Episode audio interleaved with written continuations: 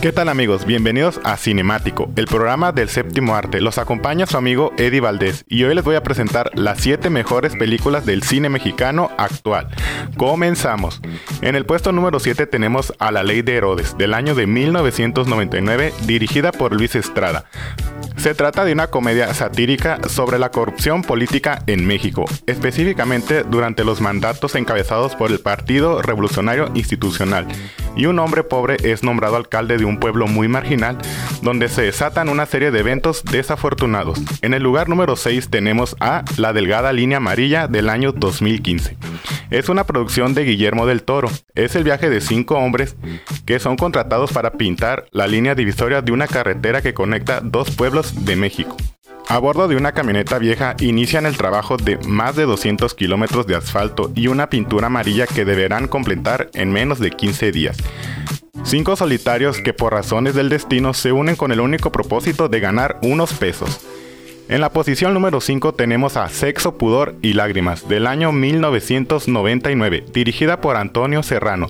Carlos y Ana viven en un departamento en el corazón de la Ciudad de México. Ana parece necesitar más cariño del que Carlos le da. De repente Tomás, amigo de ambos, llega del extranjero tras varios años de ausencia.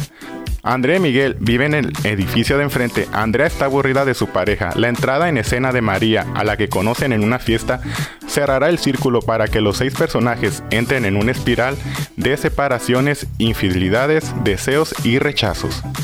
En el cuarto lugar se encuentra El crimen del padre Amaro del año 2002, dirigida por Carlos Carrera. Amaro es un joven de 24 años que recientemente ha sido ordenado sacerdote y llega a una parroquia de un pequeño pueblo para ayudar al padre Benito. Ahí conoce a Amelia, una chica de 16 años. Amaro rápidamente se entera de que el padre Benito recibe ayuda económica de los narcos de la región. Además, otro cura de la diócesis es sospechoso de ayudar a las guerrillas. El joven sacerdote se encuentra en medio de una serie de problemas y se rehúsa a poner en juego su carrera como cura.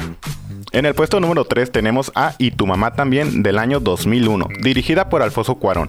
Las vidas de Julio y Tenoch, dos jóvenes mexicanos de 17 años, están regidas por su apetito sexual, su amistad y por el deseo de alcanzar la madurez. Durante una festiva tarde de boda con sus familias conocen a Luisa, una española de 28 años con la que coquetean con todo el estilo y gracia característico de los jóvenes de su edad. Con ella inician un viaje hacia una playa donde experimentan con el sexo y el amor. En el lugar número 2 tenemos a Amores Perros del año 2000, dirigida por Alejandro González Iñárritu. En la Ciudad de México, un accidente de tráfico conecta tres historias. Octavio, un adolescente, decide fugarse con Susana, su cuñada.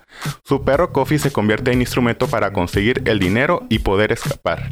Al mismo tiempo, tenemos a Daniel, abandona a su familia para irse a vivir con Valeria, una modelo. El día que ambos festejan su nueva vida, el destino hace que Valeria sufra un accidente. Al lugar llega el Chivo, un ex guerrillero que tras varios años en la cárcel ahora es un asesino a sueldo. Y en el lugar número uno se encuentra Amarte Duele, del año 2002, dirigida por Fernando Sariñana. Proveniente de un lugar humilde, Ulises vive en un barrio pobre de la Ciudad de México. Pasa sus días entre su trabajo como ayudante de un vendedor de prendas de vestir y las reuniones con sus amigos, mientras fantasea con convertirse en un artista plástico. Renata, proveniente de un alto extracto social, con sus pares adinerados, compañeros acostumbrados al lujo y a un pequeño mundo que desconoce las miserias cotidianas. Cuando se conocen por casualidad, surge entre ellos un amor apasionado.